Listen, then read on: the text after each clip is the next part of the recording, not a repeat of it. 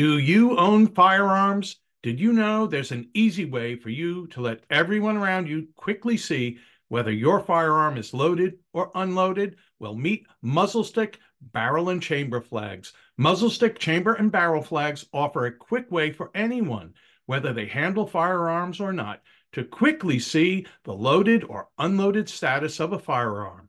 And that could save lives. Are you one of the nearly 80% of firearms owners that keep a loaded gun out of the safe for personal protection, taking an extra safety precaution by using muzzle sticks, big, bright barrel and chamber flags will let everyone around your firearm know if it is loaded or unloaded. Muzzle stick does not recommend keeping a loaded firearm outside of a gun safe, but the reality is that some firearm owners do. Clearly marking a gun status communicates to others around that may or may not have firearm handling experience that it is something that they would not want to handle. Muzzle stick is not intended to replace the rules of firearm safety. However, their chamber and barrel flags give firearms rapid and clear identification, which could result in saved lives. It's time for you to do everything you can to be a safe and responsible firearms owners head over to muzzlestick.com. That's M U Z L S T I K.com today to place your order. After all, we all only have but one life.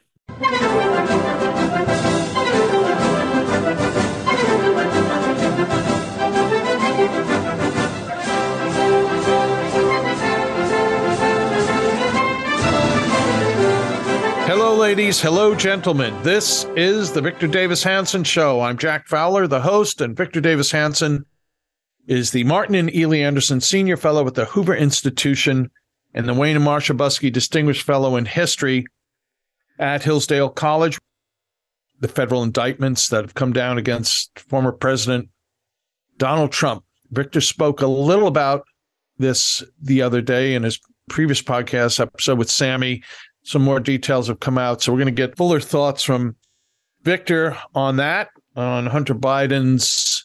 Um, well, I should say that the the House um, committee has seen some of these FBI documents about Hunter Biden's and Joe Biden's Corleone family shakedown or bribes from the Ukrainians. And what else are we going to do? Tucker Carlson on Twitter. Maybe we'll get to China's spy island off of Cuba. Victor, we'll get to your thoughts on all these things right after these important messages.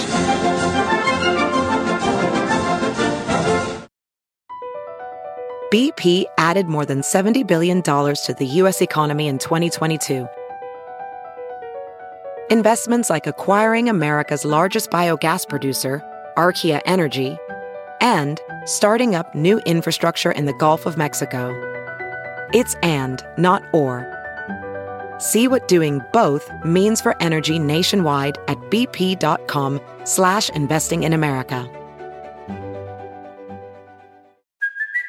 Hey, it's Kaley Cuoco for Priceline. Ready to go to your happy place for a happy price? Well, why didn't you say so? Just download the Priceline app right now and save up to 60% on hotels. So whether it's Cousin Kevin's Kazoo concert in Kansas City, go Kevin, or Becky's Bachelorette Bash in Bermuda, you never have to miss a trip ever again. So download the Priceline app today. Your savings are waiting. Go to your happy place for a happy price. Go to your happy price, Priceline. We're back with the Victor Davis Hanson show. So, two things, Victor. Various images have come out about the Trump indictment, um, some of the grand jury testimonies or investigation, Trump's conversations with a publisher of newspapers talking about attack plans, etc. A whole host of things have come out. Some really, I think, for the general public who are not as consumed as by politics as you or I are, or not so deeply ingrained in conservatism as you and I are. I think maybe to the general voter, these images may be just what Dr. Merrick Garland ordered a political, harmful political attack on uh, Donald Trump that Trump that will resonate with um, your your average American voter. So that's just one thought, Victor. I think there's a regardless of the justice or injustice of this, there's a political consequence that we'd like your opinion on. And then just to jump off here, I'd like to read the beginning of the Wall Street Journal's uh, Saturday Wall Street Journal's editorial. It's titled A Destructive Trump Indictment. By the way, I don't endorse this editorial or oppose it, but I just think it's a good jumping off point for you. Uh, whether you love or hate Donald Trump, his indictment by President Biden's Justice Department is a fraught moment for American democracy. For the, for the first time in U.S. history, the prosecutorial power of the federal government has been used against a former president who is also running against the sitting president. This is a far this is far graver than the previous indictment by a rogue New York prosecutor, and it will roil the 2024 election and U.S. politics for years to come. Victor goes on to say that the the um, no one should be fooled. Uh, this is Attorney General Merrick Garland's responsibility. Mr. Garland appointed Mr. Smith, that's Jack Smith, the special counsel, to provide political cover. But Mr. Garland, who reports to Mr. Biden, has the authority to overrule a special counsel's recommendation. Americans will inevitably see this as a Garland Biden indictment and they are right to think so. Victor, I think um, that's dead on. Maybe other things in the editorial aren't. Victor, what are your thoughts now, two, three days removed from the announcement of the indictment? Well, before you get to what the you know the journal says that Trump's anti-democratic excesses, but whenever anybody says that, they have to specify what they mean. So I would ask the journal editorial writers, what do you mean? Exactly what do you mean? Donald Trump then took all of these archives out. He was careless, even though Mar-Lago is a locked compound. And he was in a fight with the archivist who, and I guess as this happens, these are usually civil matters. And then they sent FBI people to him. Okay. So is that a, is that a what is that? An insurrection against democracy? Did Donald Trump hire a foreign national like Christopher Steele to disrupt a campaign? Was he like the FBI under Barack Obama that, as we know, opened Operation Crossfire? Obama was briefed on it. He knew about it. And he knew that was bogus. Even John Brennan said that it was a Hillary Oppo campaign. Did he do what Joe Biden did? Did he have one of his, Mike Pompeo was his Secretary of State? We know in 2020, did, would Trump order Mike Pompeo to call up people in the CIA and lie and say, if the, it, let's say the laptop was, was Russian disinformation, would Trump have said, okay, you guys, Pompeo, you get on the phone and you tell that old Mike Morell to round up 51 people to swear that it's authentic when he knew it wasn't. So what I'm getting at is that we are we're living through the most egregious period of corruption. And I haven't talked about the Biden family's money processing consortium in our history. So anytime you talk about yes, Donald Trump's bad, but they did bad things to him and you make that a symmetry, then you have to get the ledger and let's start looking at all the bad things Donald Trump, the phone call from Ukraine. Is that is that what you mean? Or go to this the reckless statement, go to the Capitol and assemble peacefully. I mean, he shouldn't have said it, but is that an assault on democracy like Hillary Clinton using a private server and then destroying subpoena uh, subpoenas from the Justice Department for her e- from the FBI for her emails and her devices, or hiring a foreign national, which is illegal, to go into a campaign and try to smear her opponent, and using three paywalls to do that. So that's what I that that's what is bothersome. The other question is is the actual not the Wall Street Journal or people's reactions, but the actual asymmetry. So he has an aide, Jack, uh, a cook, a Navy cook, 10 year veteran. I think his name is Will Nauta. Nauta is a Greek, um, a Latin word actually for uh, seaman. Isn't that kind of strange? He was a veteran and the, it's a feminine noun. Uh, it's a feminine looking masculine noun in Latin, nauta, but it means sailor. So Will Sailor basically worked He was a Navy. Navy SEAL, right? Yeah. Well, I think he was a cook, actually. Oh, okay. Uh, okay. But he became sort of like Obama's bagman. Only, you know, I don't want to suggest anything, but they had a strange relationship. But he was a bagman for Trump. And then he retired from the Navy and he was assigned by the government to Trump. He wasn't working, obviously, for Trump in the White House. He was a government uh, employee in the Navy. So then he goes as a private person. And Trump tells him, puts these here and these here and these here. And he's asked under oath, did you put these here? And he said, I don't know. And they're going to, they indicted him and they're going to go after him for making a false statement. Okay. If he made a false statement, let the law fall upon him. But the man has no money and he's a Navy veteran and he was doing what Trump did. And he thought the ex president of the United States told him to do something. And he knows that the people in the government, the Biden administration, the bureaucracy fight with Trump all the time. So he doesn't adjudicate, he doesn't know who to adjudicate, but okay. He said that he didn't know. Pause. Stop. James Comey went before Devin Nunes's House Select Committee on Intelligence and on 245 occasions, when he was asked about the dossier, Crossfire Hurricane, he said one of three things I don't recall, I don't know, I don't remember. And did he have any consequences? That was under oath before a congressional committee. John Brennan went before the U.S. Congress and he was asked, did your agency, you CIA director, did they spy on the staff staff computers of U.S. Senate? No, they did not. That was an out and out lie. I think even the Washington Post called for him to resign. He was asked another time, did this, did you have collateral damage when you go order the CIA drones? No, we do not. That was a lie. There was no consequence. He even had a security clearance. Uh, and he monetized it. And then James Clapper went before Congress has the National Security Agency as director of national intelligence. Do they spy on him? No, they do not. And then they, they presented evidence where he was flat out lying.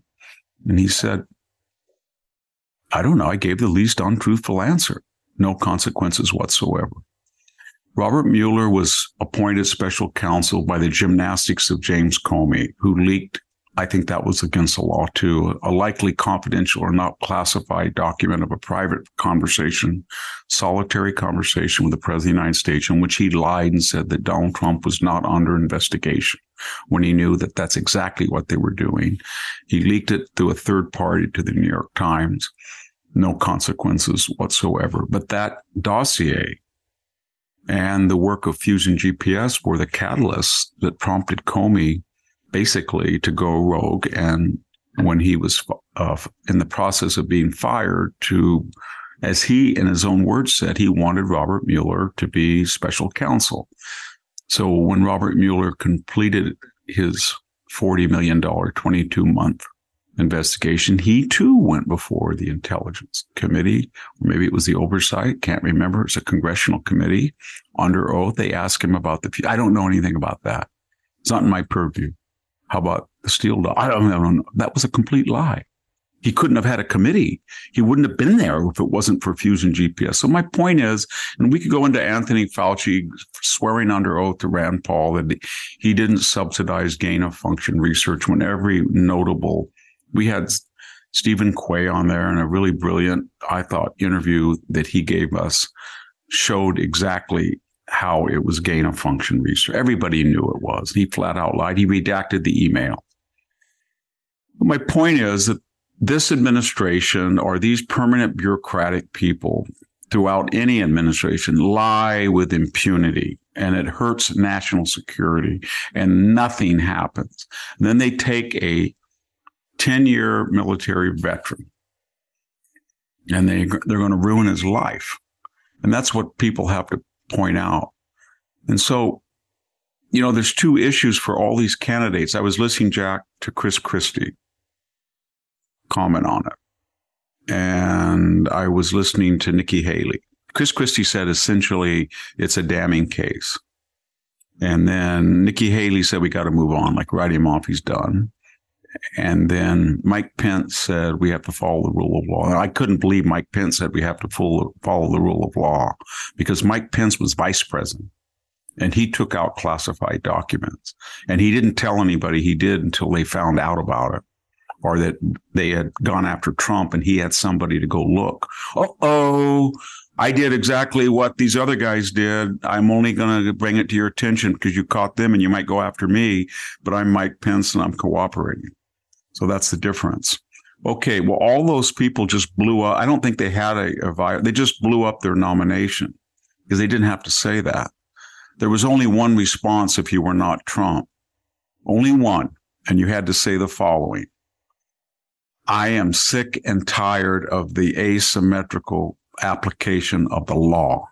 There's one law for everybody in Washington to lie and to break, to commit felonies with impunity and then to inflate misdemeanors. And we're talking about a civil suit, basically, because most of these archival disputes can be solved bureaucratically. And if they can't, there's civil suits. But they're taking a civil suit and going through every aspect of it and then trying to milk a felony conviction like espionage or perjury, all about an archival dispute. Nobody believes that Donald Trump took those I mean, took those documents and sold them or gave them to somebody. They they said, well, he was going to he was going to sell them. No, he took them all out there because we know what he was going to do. He was going to have a, a tremendous, gargantuan, beautiful, best presidential library in the world. And he wanted documents that he felt uh, in that presidential library reflected his greatest achievements, or at least he was afraid that the archives might not have them in the way that he thought would reflect best. Was that wrong? Probably so. But it was a civil bureaucratic matter that could have been resolved without FBI agents.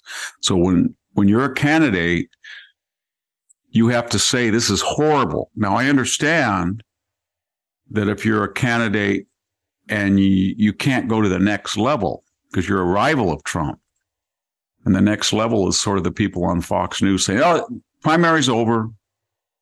The, the American people need to flock behind Donald Trump. They need to annoy him. No, you you can't do that. You're having a primary. And if you say something like that, oh, this is terrible what they done to, did to Donald Trump. Donald Trump is completely innocent. He's he's wonderful. Well, you know what Trump's going to do. He's going to take that video clip if a DeSantis were to say that, he's going to take that video clip and do what he does with the nightly Fox commercials, throw it back in his face in two months. So the best thing to do is to be empathetic to Trump by deploring the unequal application and the witch hunt targeting of Donald Trump.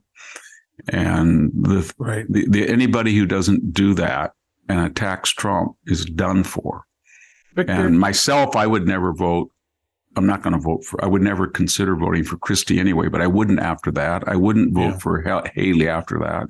I like Mike Pence. I think he's a decent person, but he's got to. If he's going to comment on it and say that we have to follow the rule of law, then he has to preface his comments with, "And I myself broke the law."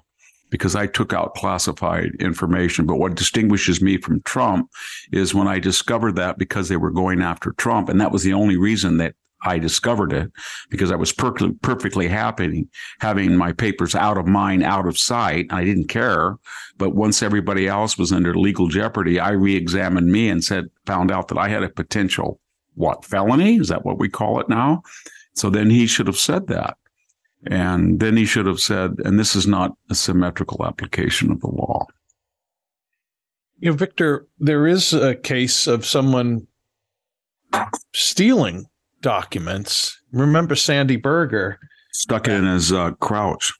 Well, maybe he he didn't have any room left in his socks because that's where he was he was uh, stealing uh, classified documents from the National Archives, a, a, lot of them, and he he ended up he he died a couple of years ago, I believe, but he was uh, he ser- sentenced to two years of probation, a misdemeanor, hundred hours of community service, was fined fifty grand, and uh, he, he's stripped of his security clearance for three years. But this is an overt act of thievery of classified documents.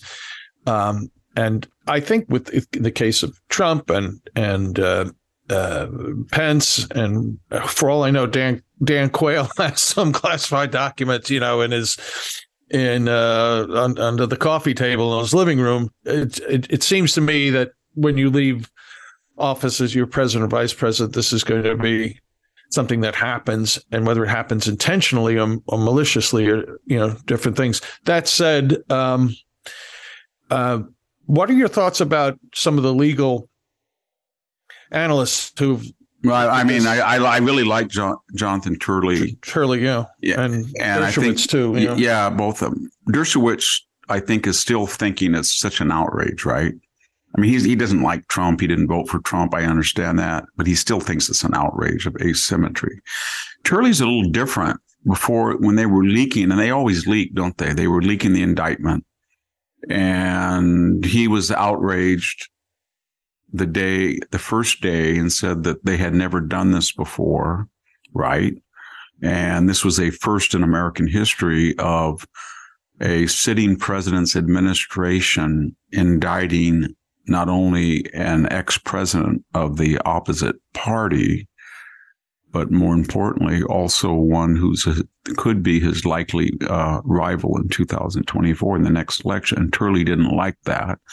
And then Turley essentially said, as he reviewed the Presidential Records Act of 1978, and I read it too after I listened to him, that the thrust of those those protocols are that these are bureaucratic civil matters and they apply to the vice president too. So Joe Biden was in violation of them before he came president. He's in violation of, of them when he was a senator and he took right. them. He was vice, he was in violation as a vice president when he took them out after that tenure. And he was violation uh, of a sitting president the president of the United States for 20 years has had classified documents without the permission of government in violation of the presidential records office in four different locations and whose number we don't even know, but we do know some of them from photographic evidence were in his garage where Hunter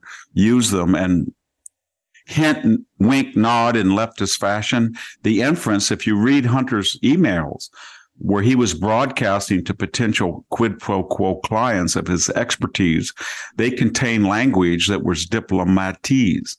And so there's an inference that we need to know what I, if I was a federal special counsel investigating him, I would take all of his emails, every one that he sent to any of his colleagues or foreign foreign operators. And I would w- do a word search and see if any of them, if there's a data bank of these presidential papers, copies of them on hard online and see if any of that wording matches. I would be not surprised that Hunter was using official diplomatic language that he somehow had access in to showcase his expertise. There has been some suggestion of that already by people in Congress. Yeah. And so, uh, that's so Turley, getting back to your, to finish right. your question, Turley now has said he's looked at uh, the photographic evidence that was leaked, I guess, the first day. Now it's out of boxes slop. I don't know. I don't understand how those boxes in the bathroom or the closet or any less or more secure. I think they're more secure actually than Joe Biden's garage. But he feels that that and the fact that Donald Trump in an offhanded mind matter said these these were not declassified. Well, Donald Trump says a lot of stuff, exaggerates, you know, trash talks. So I'm not sure that that was anyway, he is he's flipped now, I think, and feels that Donald Trump is facing a serious matter. There's a couple of other issues, Jack, that I think our listeners know about, but sure. Mr. Smith, I know that Donald Trump the special not, prosecutor. Yeah, he, right. Donald Trump should not be attacking a special prosecutor. I get that, but but there are some. You can't have a pre, a special prosecutor to do something that's never been done. Right? Never been done when his wife is a leftist documentary filmmaker and just put out in 2020 an obsequious, toadious, sham documentary becoming, idealizing Michelle Obama. So you're going to have him beyond any suspicion of bias or prejudice to do something that's never happened in a U.S. history and double that. You've never in U.S. history ever indicted an ex-president and you've never indicted a the main likely presidential opponent of the existing president. You've never done that. And who do you pick? You pick a prosecutor whose wife has made a career of doing puff pieces on leftists like Michelle Obama. And then, you know, there's all these other things that we just, we've talked about, but the president can declassify things. The vice president can't. So Joe Biden took those things out when he was a senator and vice president, and there was no ambiguity. He couldn't declassify them, and they were classified. Biden had them for what? If you if he left the Senate, Jack, in 2000, uh, early in January of 2009, right? He, he's had them for a decade and a half, right? right? Yeah, yeah, and and Trump's had them for what? 18 months and he was president. yeah, so. and he and he was pre- and he was president, and Joe Joe Biden is, as you say, is president of the United States. If the special counsel and Professor Turley think that this is a felonious act, then the president of the United States is sitting on a lot of felonies because knowingly and willfully he assumed the office of presidency with full knowledge that he had taken out classified information that was illegal to do so as a senator and as a vice president, and further compounded that illegality by possessing illegal classified documents in at least four locations. And he was president. He is president. It's a little different. And then a couple of other things, uh, you know, that are that I think we should think about, and that is that. Uh, as I said, these were civil these are civil matters, and I don't know. We're, we're, it, it, parallels the Alvin Bragg campaign finance. You take something, and uh, you you don't act on it until you you don't act on it, but then you inflate it and you graft it. Or I think Turley and people like that use the word bootstrap. You boot, bootstrap it onto other things. Otherwise, there wouldn't be the other thing. So don't obstruction. yeah, I think yeah, that, that's what obstruction. Yeah, obstruction, espionage, perjury. All of that comes in context with the initial premise that you're taking a civil matter and making it into a felony. And then once you do that, anything around that civil bureaucratic dispute, then you're going to criminalize in a felonious matter. And so that that is that. And then, you know, I, I know I know the listeners say, Victor, don't recite this again, but I'm so obsessed with it. I mean, these people are all weighing in. I just turned on the TV yesterday. John Brennan is weighing in. James Comey is weighing in. James Clapper is weighing in. Yeah. Andrew McCabe is weighing in. They're, they're taking victory laps on social media. Yeah, and CNN, MSNBC, yeah. and so John Brennan yeah. was an ex-CIA director. He lied on two occasions. Clapper did on one. We just mentioned that. McCabe did four times, according to the inspector. Three of them are under oath. Hillary Clinton, two-time what? Presidential candidate, Secretary of State, ex-U.S. Senator. I guess we could do that. She destroyed her subpoenaed emails. She smashed those communication. Remember that that she smashed the communication devices. Yeah, it was illegally to transmit any of that classified information on or homebrewed server. She but no prosecutor would no, consider, yeah. according to the Comey standard. No, only Comey wouldn't. Only Comey wouldn't. She unlawfully also hired a foreign national. I looked up that that's a violation of campaign statutes to hire somebody who's not a U.S. citizen to work on a presidential campaign. That's what for Christopher Steele. And to she knew that, and that's why she hid it through DNC, Perkins Coie, and Fusion GPS, the payments. And then, you know, of course, this is not the first thing. You got to put this in context, Jack. This comes after he was the first president in history to be impeached twice.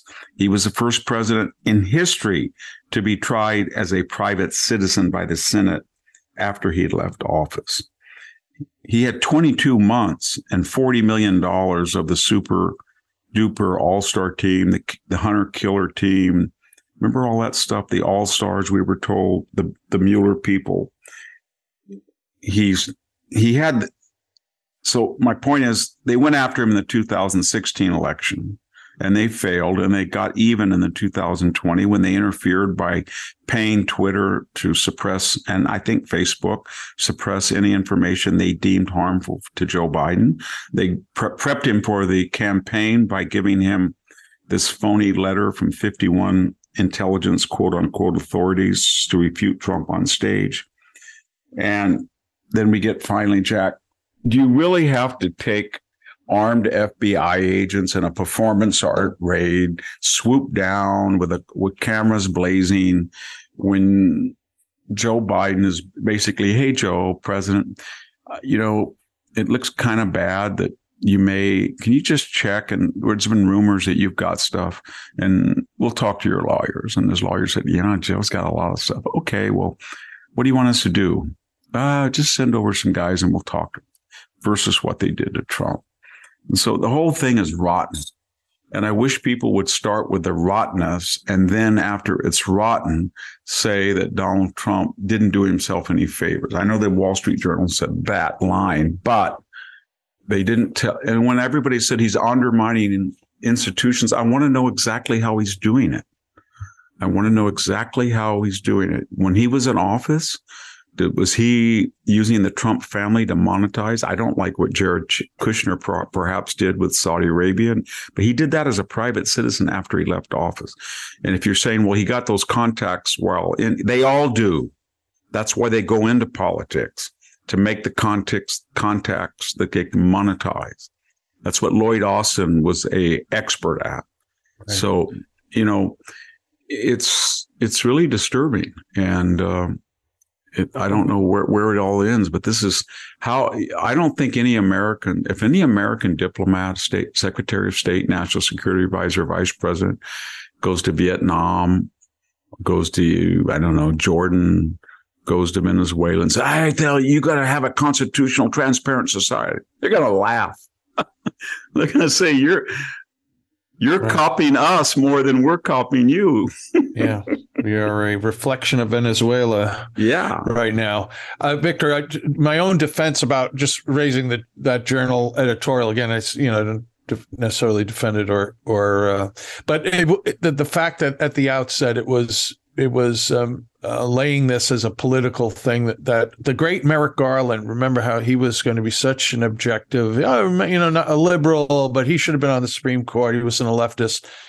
I can't imagine someone who's more of a leftist in practice than the Attorney General of the, of the United States right now, uh, except well, his boss, the President of the United yeah. States. So. You got all when you when you say the name Merrick Garland, you just have to remember three things. Number one, when he went before Congress and they were asking him why the FBI was infiltrating school board meetings to go after parents worried about critical race theory indoctrination instruction to their children and why when we the FBI blew the Tsarnaev case, they blew the San Bernardino terrorist killer, they blew all these things that they were warned about. Why did they do this? And it was pretty clear why Garland did. He got a letter from the teachers union, right? Or Ed- National Education Association of what administrators or something, superintendents yes. of schools, yeah. and he he tried to lie about that, but that's why he did it because that was a constituency. The the ed unions and the schools are a big constituency, and he knew that, and he was told to do that. And so that that was one thing you got to remember about Merrick Garland. And then he bought, was brought on to Congress, and they asked him point blank, "It is a felony for people to mob the house of a Supreme Court justice with the intent of affecting a future opinion. And they ask him about that. And in fact, we know that an assassin, would be assassin, turned up in the vicinity of Gorsuch's house. He was a trans person. He, and the only reason he didn't act out on, he had the weapons to do it, was that he texted his sister. Apparently, she talked him out of it. And they they asked him about that. Why didn't you protect them? Why didn't you disperse? And he said, well, everybody has a free freedom to protest. And they said, no, this is the statute. You cannot get near the homes of a Supreme Court and scream and yell and try to influence them and threaten them and intimidate them. And he couldn't answer.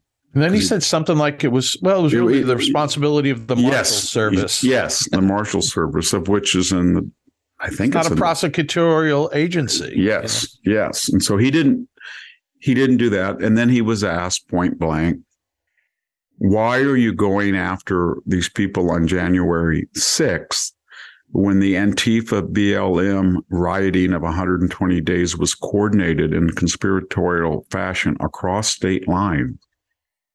Across state lines, which is a federal felony and entailed $2 billion worth of damage, 35 to 40 deaths, 1,500 uh, injured police officers, looting, arson. And those are felonies. And you had in, there were 14,000 people arrested. Why didn't your office intervene and say, we're applying to these ringleaders federal statutes of conspiracy, racketeering? Or why didn't you go after these uh, protesters with federal indictments when they burned down a federal or tried to burn down a federal courthouse? Three of them, I think Las Vegas and Minneapolis and, and Seattle.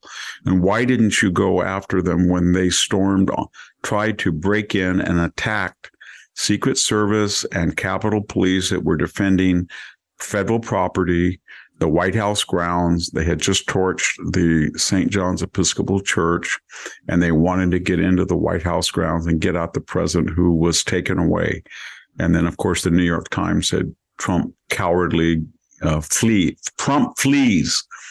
Uh, yeah, he fled a mob that was committing a felony and nothing, nothing. That guy, you know, uh, I had a dog. I only take in, I, I guess they call them rescue dogs, but pound dogs are. This morning, a German Shepherd came in. It looks like somebody's beat the hell out of him. And now all my four, four dogs came to came to us in those fashion. But there's this. I had a dog that I felt bad once. He came and he had been so maltreated, or not maltreated. I don't know. Maybe he had been vicious. But every time I got near him, he rolled over and urinated on himself.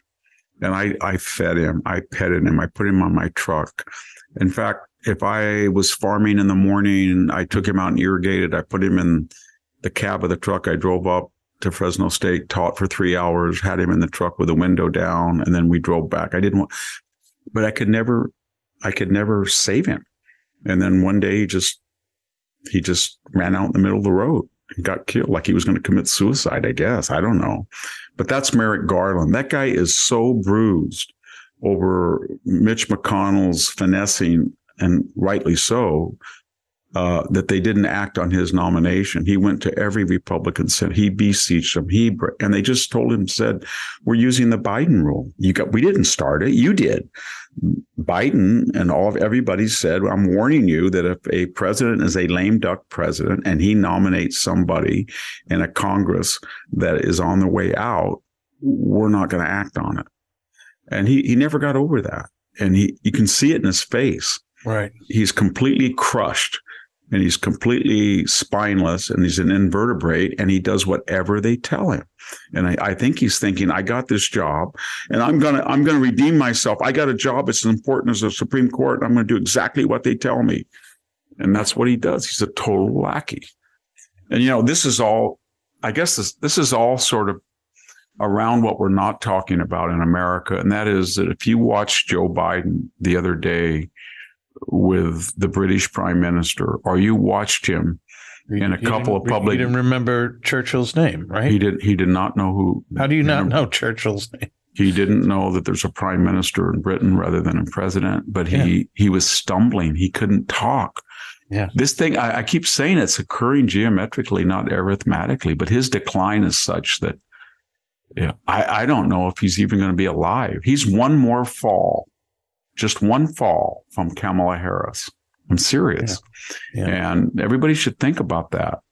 And I, they like him. What's weird about it is the left likes this because they prop him up and they, they, they unleash him from nine o'clock till two, three or four days a week. They put him on ice for the whole weekend. They write the script on the teleprompter. All he has to do, and he can't do it anymore, is read off the teleprompter. And then that expression of, of bewilderment that people with Alzheimer's have, that angry, you know, they get angry because they're angry at, they can't remember. So he goes over and he scowls and he spits out this hatred you know, whites. I'm at Howard University, and I'm not here just because it's black, but these these people, these white supremacists, you know, it's just it's pathetic. And I don't know, it's very dangerous because when you look at all of our, we'll talk about that, but all of our yeah. foreign relations, our allies no longer trust us. Neutrals are joining the other side, and our enemies are getting on their hind well, legs. They mock us, and we'll get to that. Yeah, we'll talk about uh, China and Saudi Arabia, and uh, well, let's take a break now because we also want to talk about um, uh, Tucker Carlson. And how about we do that right after these important messages?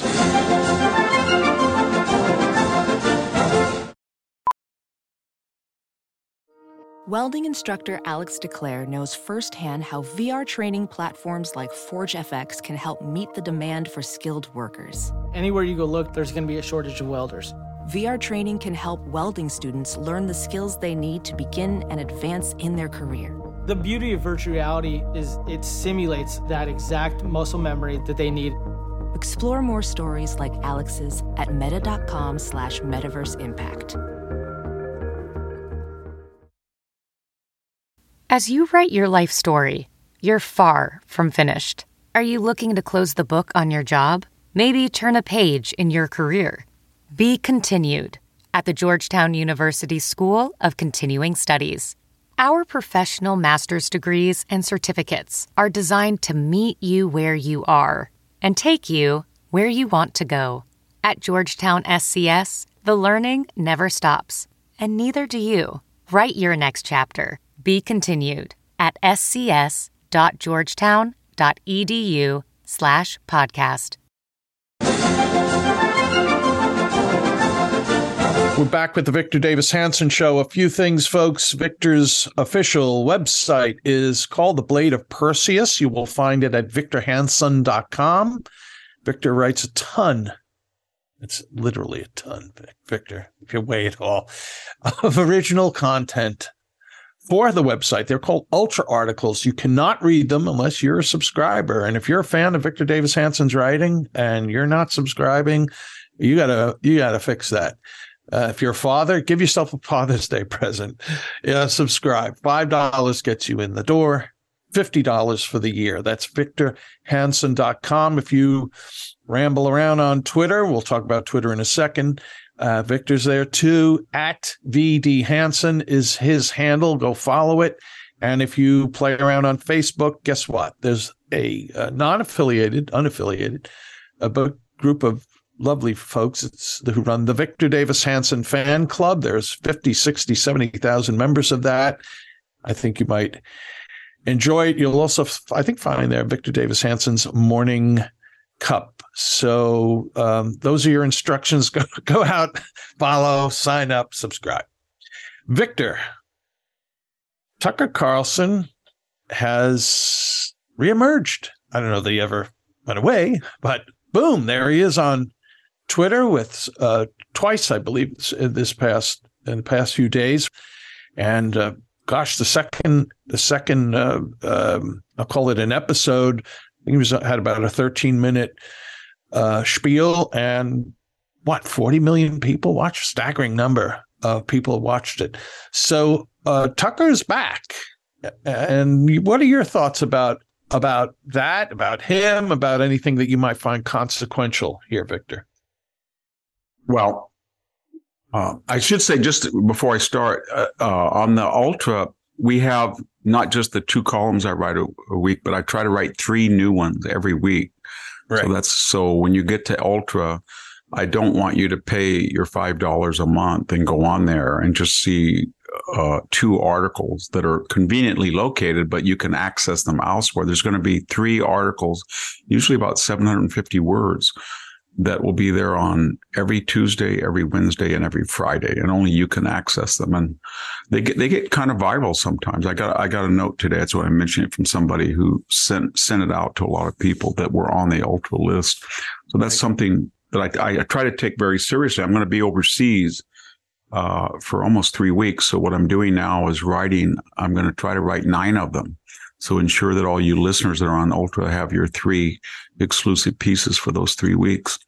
And so that's, that's there's no something. downtime in the land of Hanson. Whether it's not, podcasts not, or ultras, there's no not not if no you vacations. Pay, not if you pay um, five dollars. Right. right. So where are we again now? We're uh, uh, uh, Tucker Carlson yes. storming Twitter. I, I, didn't want. I want to know if you want to. We're done with the. I guess we're done with the Trump thing, but don't. Well, well, well if you want to, before no. we get to Tucker, is there's anything you want to say about? I did mention at the beginning, Victor, that you know these these Hunter documents. Yeah, that was the only thing I wanted to mention because. Yeah, sure. Yeah, he, okay, the, Hunter, but, the, Hunter, the Hunter documents. I, right. We can be very brief, Jack. Sure, go ahead. It, if there was nothing there, and it's a not cl- it's not classified. It's just internal FBI notes. Then the overseas overseeing Senate committee, there was no problem. But why, why, why did Christopher Wray refuse to show them? And to the point of being in contempt. Now, he didn't care about contempt, at least until the Democrats took power again, because Eric Holder got away with it. He said, screw you. I'm not giving you fast and furious information. It's too embarrassing and they held him in contempt and he was a hero on the left. And then Steve Bannon tried it.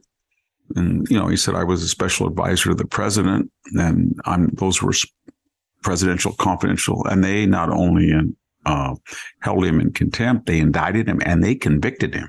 He would be in prison right now if Trump hadn't pardoned him on the way out. And so it was it's kind of a serious thing that he was risking Christopher Wray in this climate because the Republicans uh, will find him in contempt. And there would be a lot of public pressure saying, listen, Wray, you guys started it and you, you put contempt of Congress into felony territory. And so, but why did he do it? And the only answer I can think of is that, that the people who have looked at the two page document are correct, that it outlines 5 million to Joe and 5 million to Hunter. And that has been corroborated by other documents that suggested they did get 5 million each. And this is the tip of the iceberg. And Joe Biden then had the audacity to say, show me the money. And you think, wow, you have a lot of confidence in these sham companies that in these documents, the Ukrainians are bragging that they have helped Hunter hide these payments to such a degree that no one will ever trace it back to the Bidens. And you must be channeling your inner confidence in that illegality to show contempt to the American people when you say, show me the money. How about having a real, yeah, yes. How about an actual prosecutor? Not some phony quote unquote in-house special counsel, but an actual prosecutor. And given the proclivities of Mr. Smith, and given the left wing fides and the Soros connections with Mr. Bragg and Miss James and Miss Willis, how about just getting a prosecutor and to make things equal, that was a prosecutor uh, in the MAGA administration. Just get one like that and give him full reign, like Bragg has and Letitia James has and Willis has and Smith that. I'm sure Smith's getting advice from his wife about the optics of his press conference, and she's a an Obama filmmaker. But nevertheless, just do that and say to Mr. Biden, "I want every every bank account, every checking account, every bill paid from when you went into the vice presidency to now, and I want to know exactly." Where you were, what cars you purchased, how you bought your three homes, and how Hunter uh, existed without no any known source of other employment for these years, and I want all the expenditures, and then I want your tax records, and I want to see. And we're going to talk to Tony Bobulinski. Yes, also. Tony Bobulinski. Yeah, um, as well as we're going to do what they do with all the Trump employees. They're going to go to every single one of Jim Biden and Ashley Biden and the nieces and the nephews and the daughter in laws and their friends. And they're going to get them in a room and say, you know what? This is what we have. And we're going to go after you and destroy you unless you cooperate and then see what happens. And I don't think he's going to say, show me the money. He says, show me the money because it's, he knows there's no consequences. So that was, but I, that's disturbing. And by the way, Victor, you have five million bucks when he was vice president. Yeah. Not in the, not in the two Not- years after. No, no, no, no, no. Yeah. Well, Victor, When, when he was vice president, getting back to, to I just wanted to yeah, no, so Twitter, that. Twitter was, uh, you know, when he first came on, immediately in the 24 hour news cycle, he did his 10, I think it was on Monday, his 10 minute, uh, monologue and he got what, 12? It's gone viral, but I think the initial was 12 million.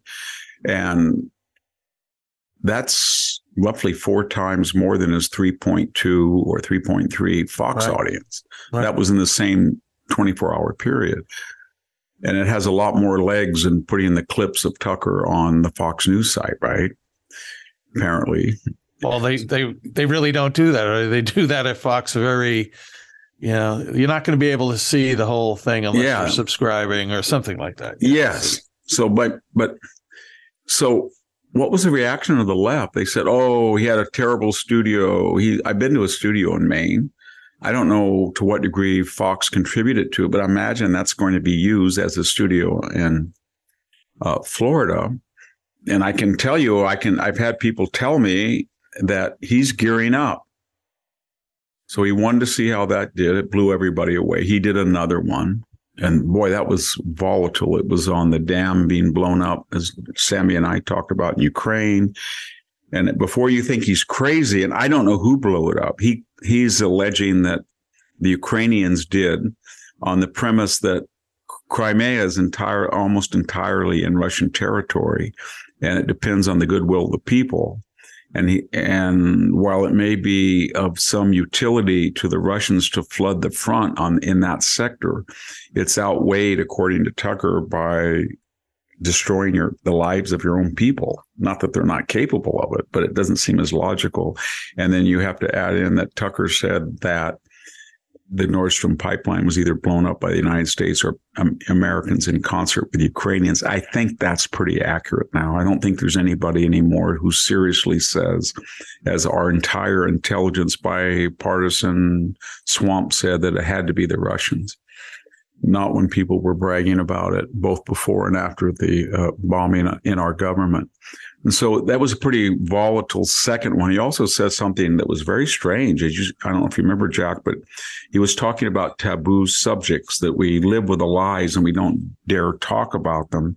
And these come from people who are so quick to accuse and destroy other people's character. And he just basically nonchalantly, I know people picked up on it, but I, I watched it twice. He just said, you know, and then we had a president of the United States and he had a very strange relationship, family relationship. I think, i.e., the implication was that Barack Obama had been matched by Jeremiah Wright Mm-hmm. To Michelle Obama, and that he may have had other proclivities other than a traditional heterosexual married president. That's what he was suggesting, I think. So what I'm so, saying too. is, yeah. so he was being volatile and he was daring people to contradict him. And it went to what in that cycle, it went from 12 million the first 24 hour to over 100 million. Uh, That, Oh, that's just, wow. Is that, that- that how? yeah, I think it was Yeah. 100, 112. Oh wow. And he's, I guess he's in the business of absolutely rescuing Elon Musk's Twitter, but he also said, if I'm censored, I'm out of here. And so there's two issues here. One is that Fox is arguing that he's breached his com his contract.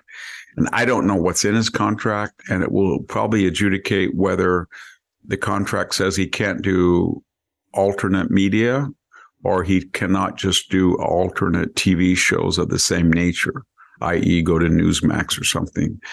So I don't know, but he apparently feels confident that he will be okay. And he may feel confident because Fox has been leaking apparently to news reports. They deny that in, in their defense. They deny it. But all of these things with those clips that we saw, and I don't understand that. I don't know whether the clips were being released as alleged by Fox people. I don't know whether the clips were uh, hacked, as we know some of them were, by Democratic connected operatives. I don't know if they were actually given to Dominion in Discovery and they were they were leaked, but they didn't they didn't they didn't harm Tucker. They made him look human. He was funny. He treated his employees well. So I didn't understand that strategy. So here we are with this blockbuster uh, initial two appearances and where the left says, "Oh, the studio was bad. Oh, people are going to get tired. It was Tim not." No, no, no. You know they don't understand. This is incremental. He had two 10 minute monologues. He's going to have guests. He's going to fly people to his studios for what he did with Fox Nation. Only he's not going to be for Fox Nation. He's going to have long interviews with controversial people.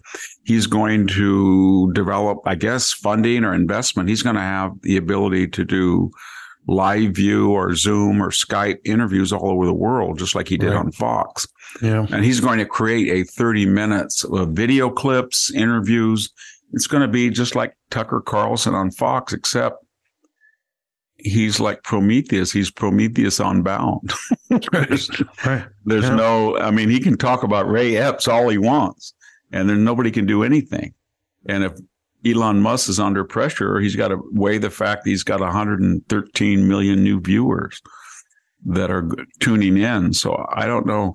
I do think I've heard rumors. I don't. I don't want to confirm them, but I I do, and I'm a guest at Fox that people who appear on Fox are going to be advised not to be on Tucker Carlson's show. I don't know what that means, but a person associated with Fox told me that. We'll see. It's understandable. Well, they they bled one million viewers. So in a tough corporate world, if you got a guy who was your anchor, yeah, that led you here on the West Coast five, six, and seven o'clock, you know, or eight, nine, and ten on the East, man, and same in the Midwest. He's your anchor, and he ballooned up the audience, and then he handed the baton to Hannity, who handed it to Laura. And you look at Laura's ratings, boy, it was 10 o'clock on the East Coast, and she was getting over 2 million people. She was getting more then than the five o'clock here, eight o'clock dash uh, right. slot is now. They lost over a million viewers. Yeah. And they were running neck and neck. Jesse Watters was almost passed by MSNBC.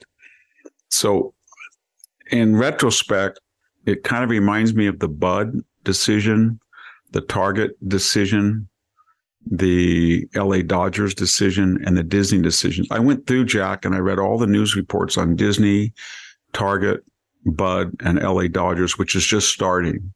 In terms of diminished stock value, diminish right. either attendance or subscribers or diminished audience, all uh, or diminished sales in the case of Target and Bud, and you add them all up stock, sales, streamer subscribers, and put them all four together, and it's about 40 to 50 billion dollars in lost revenue. Yeah. And now you're going to add, I suppose you're going to add Fox to it. And when I read accounts, the defense of it is there's so many different defenses, they can't all be compatible. Well, Tucker was hated by the left who boycotted. it, So he only had my pillow. And yes, he had great ratings, but he didn't bring as much revenue as he should. Okay. Or the, t- the outtakes that you saw were not the outtakes that the Murdoch family saw. So maybe he, he was more offensive and he insulted the hand that fed him. Okay. I heard that. Or he was getting into Ray Epps January 6th territory that was off limits. Okay or Mr. Zelensky called the the powers that be at top Fox and said, This man is endangering my country. Okay.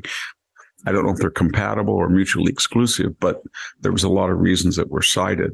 And the thing about it, I, I would just like to detour here, Jack, about Ukraine. It's your show, Victor. You can detour wherever you want. I think everybody deplores Vladimir Putin's invasion of Ukraine everybody also understands that there are contours that the left doesn't want to talk about. They won't talk about it. And what are those contours? One, that Putin never invaded in 2017 to 2020. He only invades when there's a weak or, or appeasing president. He invaded in 2014 because Barack Obama was a considered weak after what he'd seen in Syria and Libya and what he had said on the hot mic in March of 2011 when he said, Give me space, tell Vladimir if he gives me space, i.e., he doesn't go into Ukraine now, why I'm up for reelection, I will cancel. Basically, I'm putting, fulfilling what the, what the implicit message was. I will cancel missile defense. He canceled missile defense. Putin waited until he was reelected, and then he went into the border and Crimea in 2014. He did not go, as I said, during Donald Trump's period, but he did go during Joe Biden. So that's clear. It's indisputable. He goes in when there's a weak president. He takes advantage of it. And I think people should, should realize that. The second thing people should realize is that giving arms to Ukraine to defend itself is different than giving them offensive arms to liberate all of Ukraine back to the pre 2014 borders. That is before he invaded during the Obama uh, administration. That brings up, Jack, a lot of interesting questions. The first one is if Zelensky says the war gives him an occasion now not only to repel the invasion of February 2021, uh, 21, 22, excuse me, 2022. But it empowers him now to rectify the 2014 and we we sign on to that, then why didn't we ever do it before? All these people are saying on to Moscow. Okay, but oh, he illegally or improperly or unlawfully, whatever term, took borderland under Biden and under Obama in 2014, 15, 16, 17, 18, 19, 20, 21, 22. Why didn't the left or the neocon right or whoever they are that want to go under, why didn't they say this will not stand? We've got to give them javelins. We've got to give them F-16s. We've got to get them. We got to get those damn Russians out. They didn't do it at all. They did not do it at all.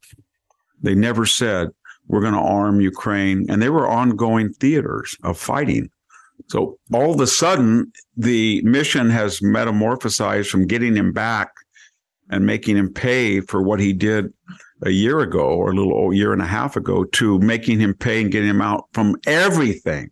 And that brings up the next question. That requires a little bit of escalation to get Putin out of Crimea and out of the Donbass and the borderlands. Then you're going to have to do what? Sink capital ships in the Black Sea. We did that. Apparently, we're going to do more. Give them F 16s that have capability to go into Russia and attack supply lines. We already know that they're doing that with drones. They probably sent drones all the way to the suburbs of the Kremlin. And my point is that if you collate all the conversations, musings, threats, nutty stuff coming out of Russia that we're going to nuke Britain, we're going to nuke the United States, we're going to use tactical, we're going to blow up Kiev.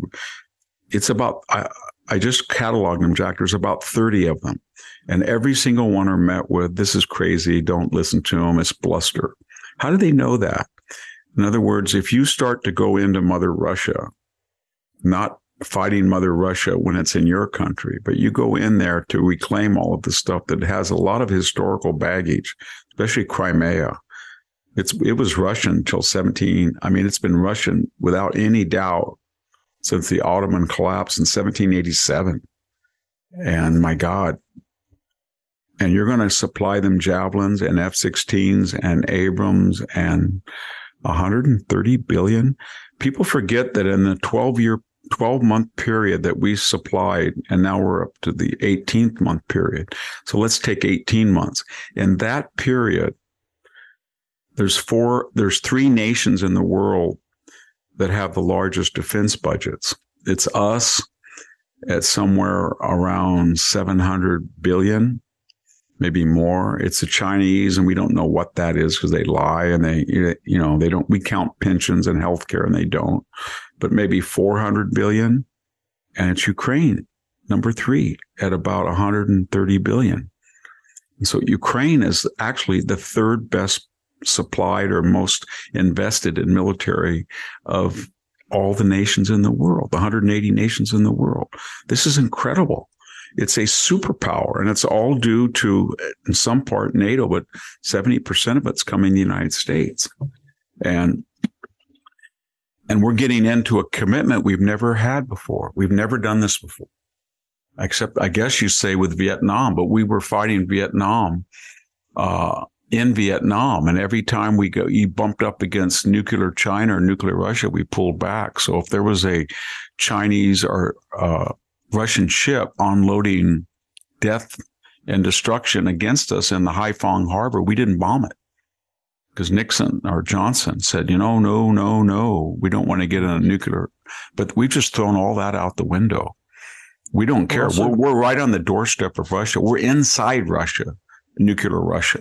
And this, yeah. this is all beyond, transcends the new alliance of China, Russia, Iran, North Korea, and probably soon Turkey, Saudi Arabia, Kuwait. It's all lining up anti-American. Yeah.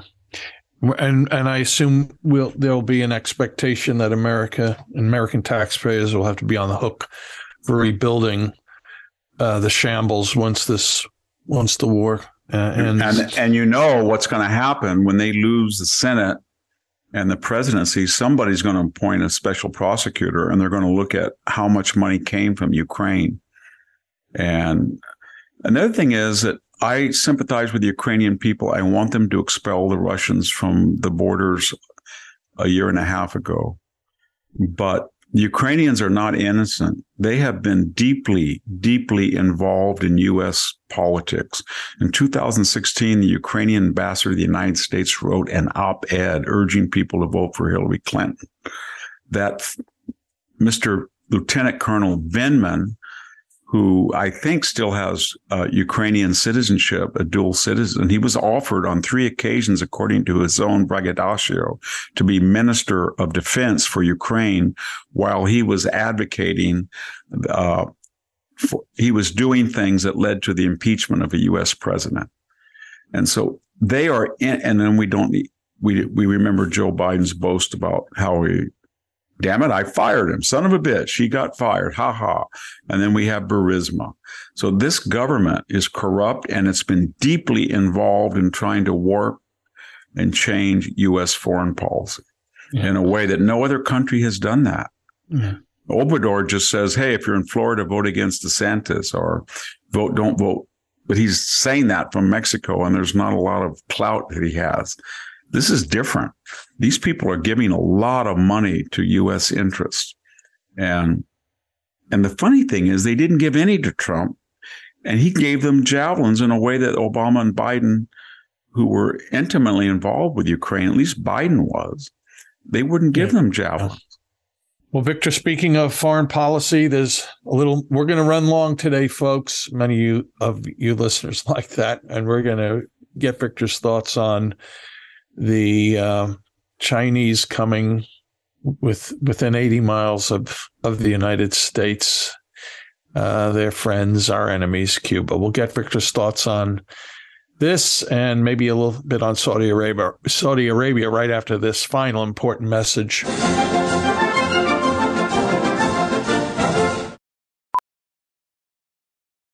Ophthalmologist Dr. Strauss has seen firsthand how the metaverse is helping surgeons practice the procedures to treat cataracts.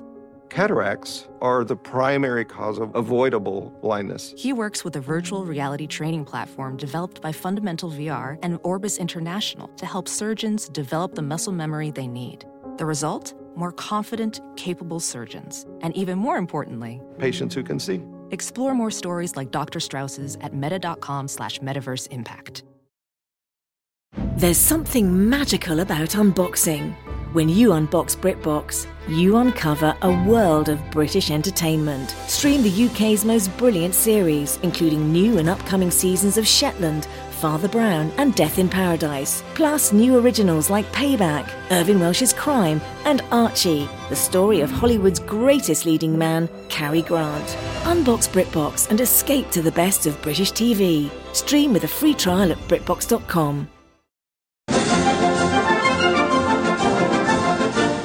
back with the Victor Davis Hanson show. Hey, before we get Victor's thoughts, let me get a quick thing in here for Civil Thoughts. That's the free weekly email newsletter I write for the Center for Civil Society at AmPhil, which used to be called American Philanthropic. We help nonprofits with their fundraising and development needs, and we help those nonprofits that try to strengthen civil society. Anyway, Civil Thoughts, you can go to civilthoughts.com, sign up for it.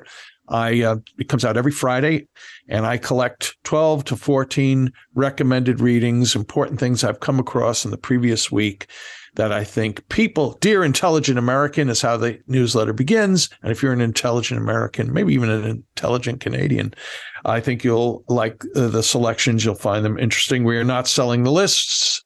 We are not charging you anything. So uh, please feel free to sign up. Civilthoughts.com. So, Victor, two things. You mentioned a little bit, you know, about the weakening, of, you know, how we're perceived uh, abroad. And there was a story that came out, uh, I think, in the Washington Post the other day about when Joe Biden met with the with the crown prince of Saudi Arabia, and they gave the fist bump. But Biden was going to maybe going to teach the Saudis a thing or two under tough guy Joe Biden. Well, what happened? The understanding is at that meeting, Saudi Arabian prince threatened America, threatened the economy, and looks like Biden backed down from whatever tough guy stance he was going to take. But in the meanwhile, Saudi Arabia has flipped the bird uh, to the U.S. We talked about in our most recent episode, uh, forming a navy under the guise of China.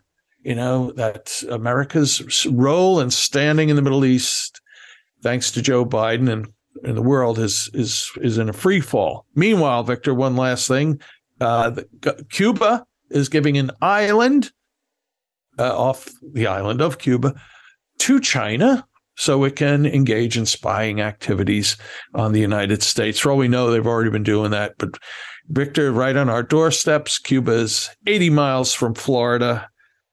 Uh, wow. Do you think that would have happened when Donald Trump was president? Victor, what are your thoughts on these not unimportant matters? That's a T-ball question again. No, Donald Trump would not have allowed that to happen. And this M. Mohammed bin Salman, this MBS as we're known, he just said what a day ago that he was going to wage war on us, economic war, our major economic pain in this yeah. oil oil feud. As I said to Sammy, his attitude is, "You've got more of the dirty, filthy fuel than I do." And you call it dirty and filthy, and you don't want to get your hands dirty producing it enough to support yourself. So if you choose to buy the dirty, filthy fuel from me and make fun of me and call me all these names, then I'm not going to give it to you very cheaply. I'm going to cut back and that's going to hurt the world supply. But you know what? If you don't like it, then just pump more oil. You got it. But don't be a hypocrite and say that it's dead and it's doomed and we're going to alt, uh, you're going to transition away from it and da, and then just beg us and drain your petroleum reserve and beg Venezuela, beg Iran, beg Russia. So it's a ridiculous situation that the Obamas are in. Uh, excuse me, that the Biden's administration, the Biden people are in. Obama did the same thing, and that is every time that the midterm came around or an election came around, he wanted a cheap gas, and then as soon as people voted, he tried to restrict it. And same thing with Biden. He's such a hypocrite. You know, he drains the reserve, one of our key assets, just for the midterm advantage when he won't pump oil, cancel ANWR, cancel new federal leases, cancel Keystone. So, you know, Mr. Saudi Crown Prince Mohammed bin Salman says, screw you. I have, you won't protect me from Iran. You're going to give them the bomb. You trash me you come over and brag during your campaign that you're going to cut us off and you think that we're terrible. We're a hell of a lot better than the alternative. But you know what? We're going to deal with the alternative. We're going to make a deal with Iran. And that means that all the bad actors in this area of the world, Iran, Hezbollah, the Syrians, Lebanese, Shia, and Hamas, they're all on our team now we just bottom off and we're not going to fight these crazy people uh, with the assurance you you have our back. You don't. Maybe China will be more valuable. It's very hard to do what he did Biden. He destroyed the entire Abraham Accords. He destroyed uh, the entire effort to keep the moderate uh, Arab regimes on our side, and he he deliberately made Israel more vulnerable than it's been in years. And I guess that was by direction. And this conveys weakness. So does, and as far as the Chinese are concerned, they think like this. We're going to go to Anchorage, Alaska, third month of this guy's, and we're going to just insult these people because we know we've seen them, sort of like Hitler said of Chamberlain. We saw them. I saw him at Munich. He's a worm, and he gave me everything I want. And I still would like to jump up and down and break that stupid hat and, and umbrella that he has. He said that people have contempt for weakness if they're a right wing or a left wing dictator. And the Chinese look at magnanimity as weakness they have to exploit. They do not return it in kind. So they sized up Biden from the campaign. And they said in Anchorage, they took Jake Sullivan, our national security advisor, and Anthony Blinken, and they chewed them up. They spit them, they swallowed them, and they vomited them out. And that was a disaster. And that set the stage. And then the Afghanistan humiliation was, you know, an encore. And they looked at that. And then they looked at the stumbling Biden and falling Biden. And then they thought, you know what? We engineered a virus. And the PL, the People's Liberation Army was the overseers. And it got out. And we sent everybody that we knew was infected to San Francisco and Los Angeles in Europe, but we didn't let them go out of Wuhan. And you know what? Screw you. We're not going to tell you anything how that thing was manufactured or escaped. And if you do, you keep pressing it, we're going to buy off people in the Lancet. We're going to buy off EcoHealth. You name it. We'll stop it. We're not going to ever explain why a million Americans are dead. And we just took it. And then they looked at that and then they sent the balloon around, you know, and, and they thought, you know what, we're just going to take that thing right across Alaska, right across the continental United States. And it's going to, we're going to focus on military installations. We're going to take instant pictures. It's going to be a lot clearer, a lot steadier than a satellite.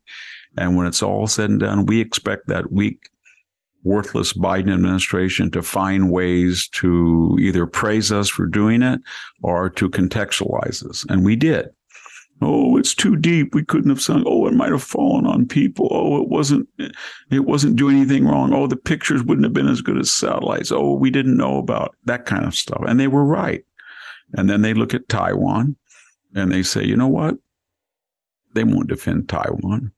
And so now they've dreamed up a really devious, satanic, but devilishly brilliant ploy, and that is to go right down to Cuba and put a spy base right there and violate the Monroe Doctrine. And they're doing it for two, three reasons. They're doing it because they can, because they know we won't do anything after everything I just recited. And number two, they know that it brings back shudders to the American people because they remember some of them and court historians remember the 1962 Cuban Missile Crisis. And they're basically saying, you remember that the Soviets did that to you?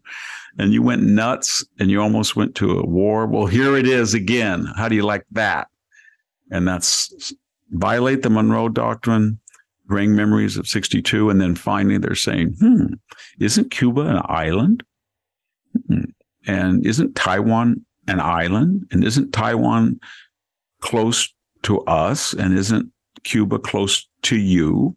And don't you suggest that we can't do anything on Taiwan that's sovereign? And we're going to suggest to you that we're here on your version of Taiwan because it is, you know, you think that Cuba has historical ties with you, but we don't. We're going to get a very close relationship and we're going to use it to your disadvantage. And the danger, of course, with appeasement is that the correction is very dangerous.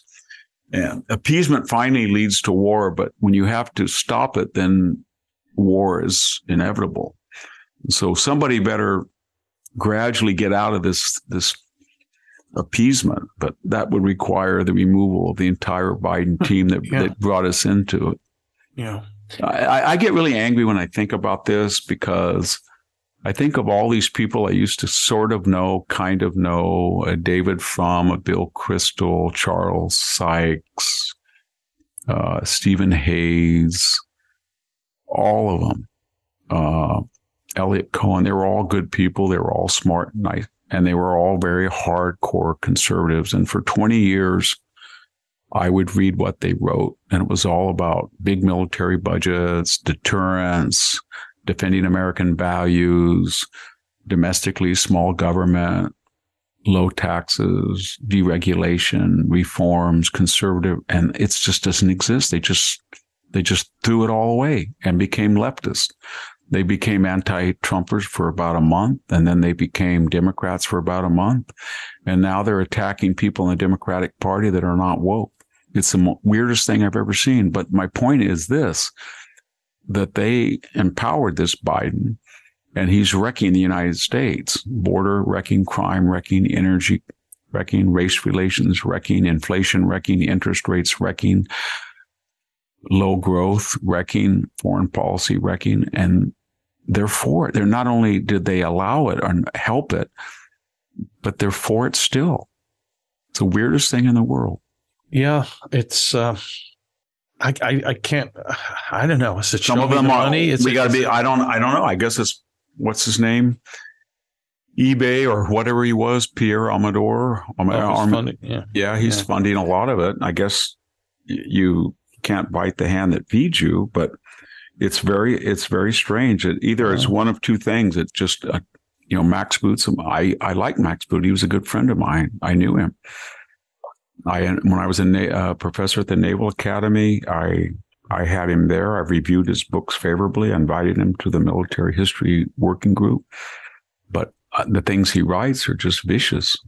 Yeah. You know, and I knew Gabriel Schoenfeld was my editor at the Commentary magazine, and I worked with him for years. And he he wrote, I don't know, two thousand words claiming that I was a fascist and anti-Semite.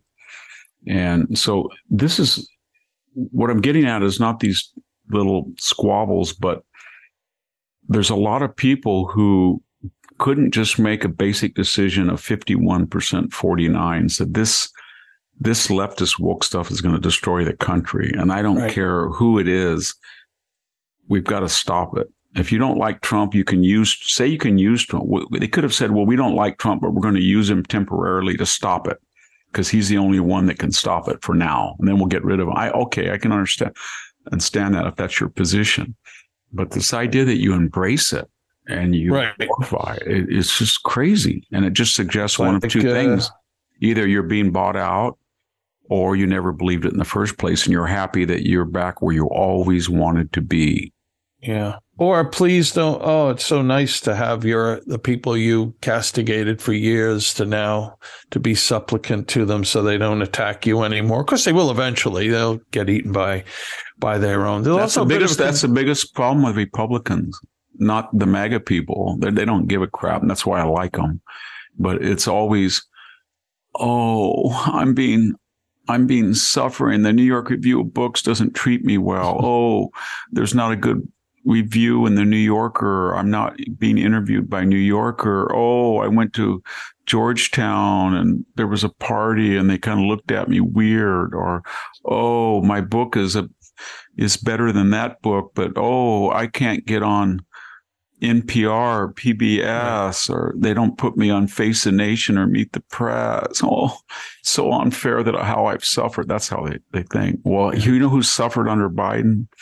America. It, it's it's it's Hilario Lopez. It's got an old beat up truck is paying five dollars a gallon in gas today as I speak in California. That's got to go do landscaping, or it's Emmett Taylor's poor working guy in a forklift that can't afford to buy eggs anymore with this hyperinflation.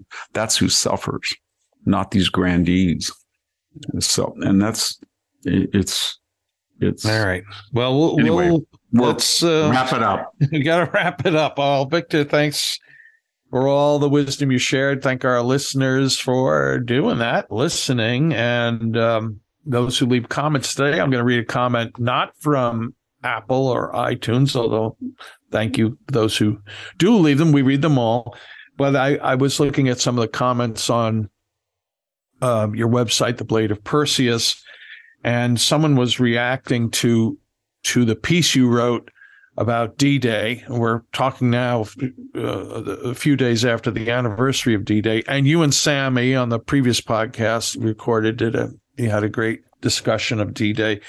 And I, anyway, I just thought this was worth it. Uh, David Johnson wrote uh, um, in response to your your uh, piece.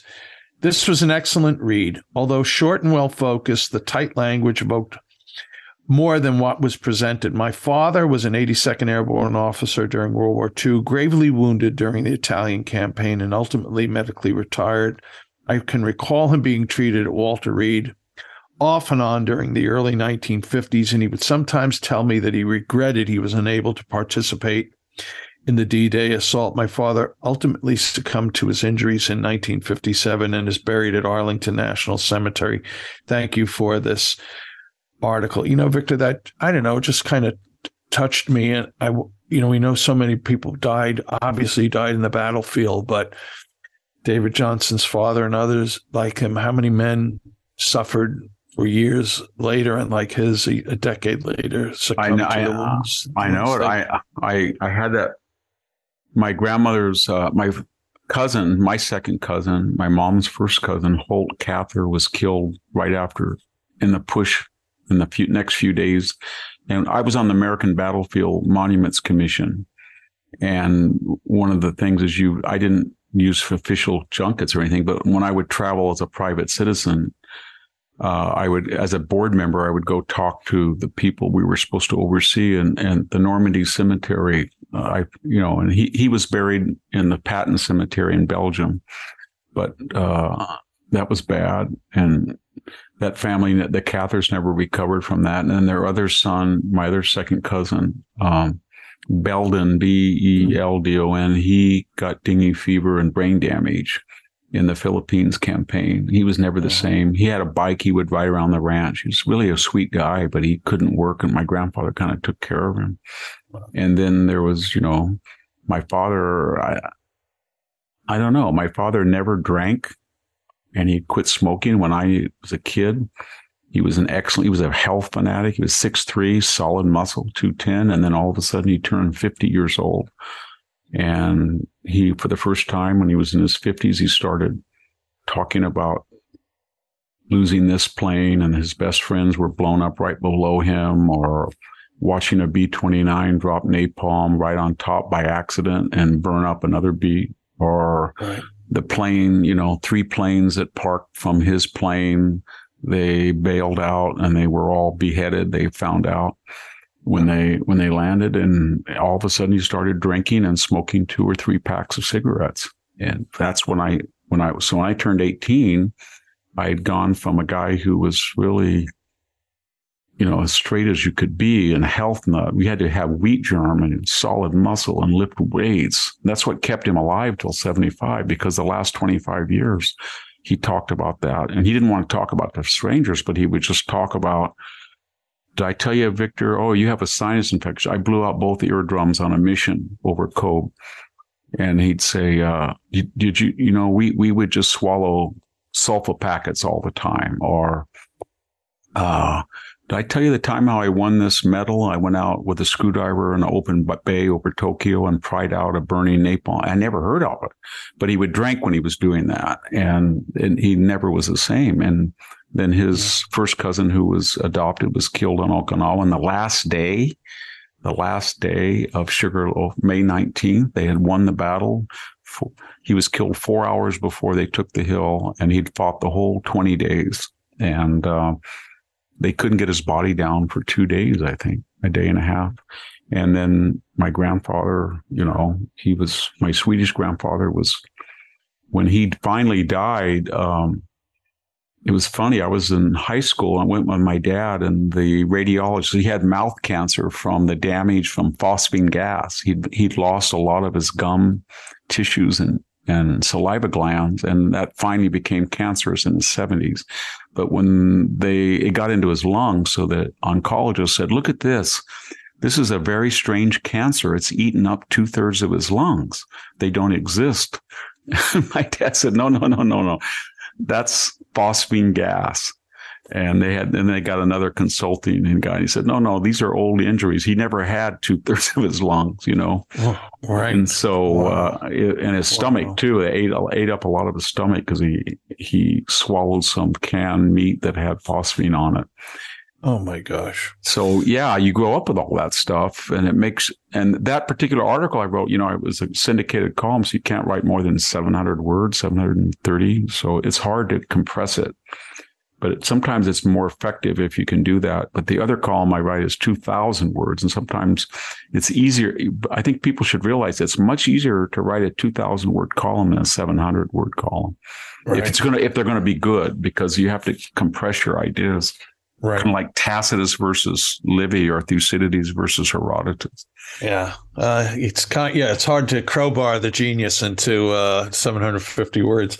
Well, Victor, okay. that's that's about all the time we have. Uh, I hope our folks, uh, our listeners enjoyed it, and we will be back soon with yet another episode of the Victor Davis Hanson Show. Bye bye. Thank you, everybody, for listening.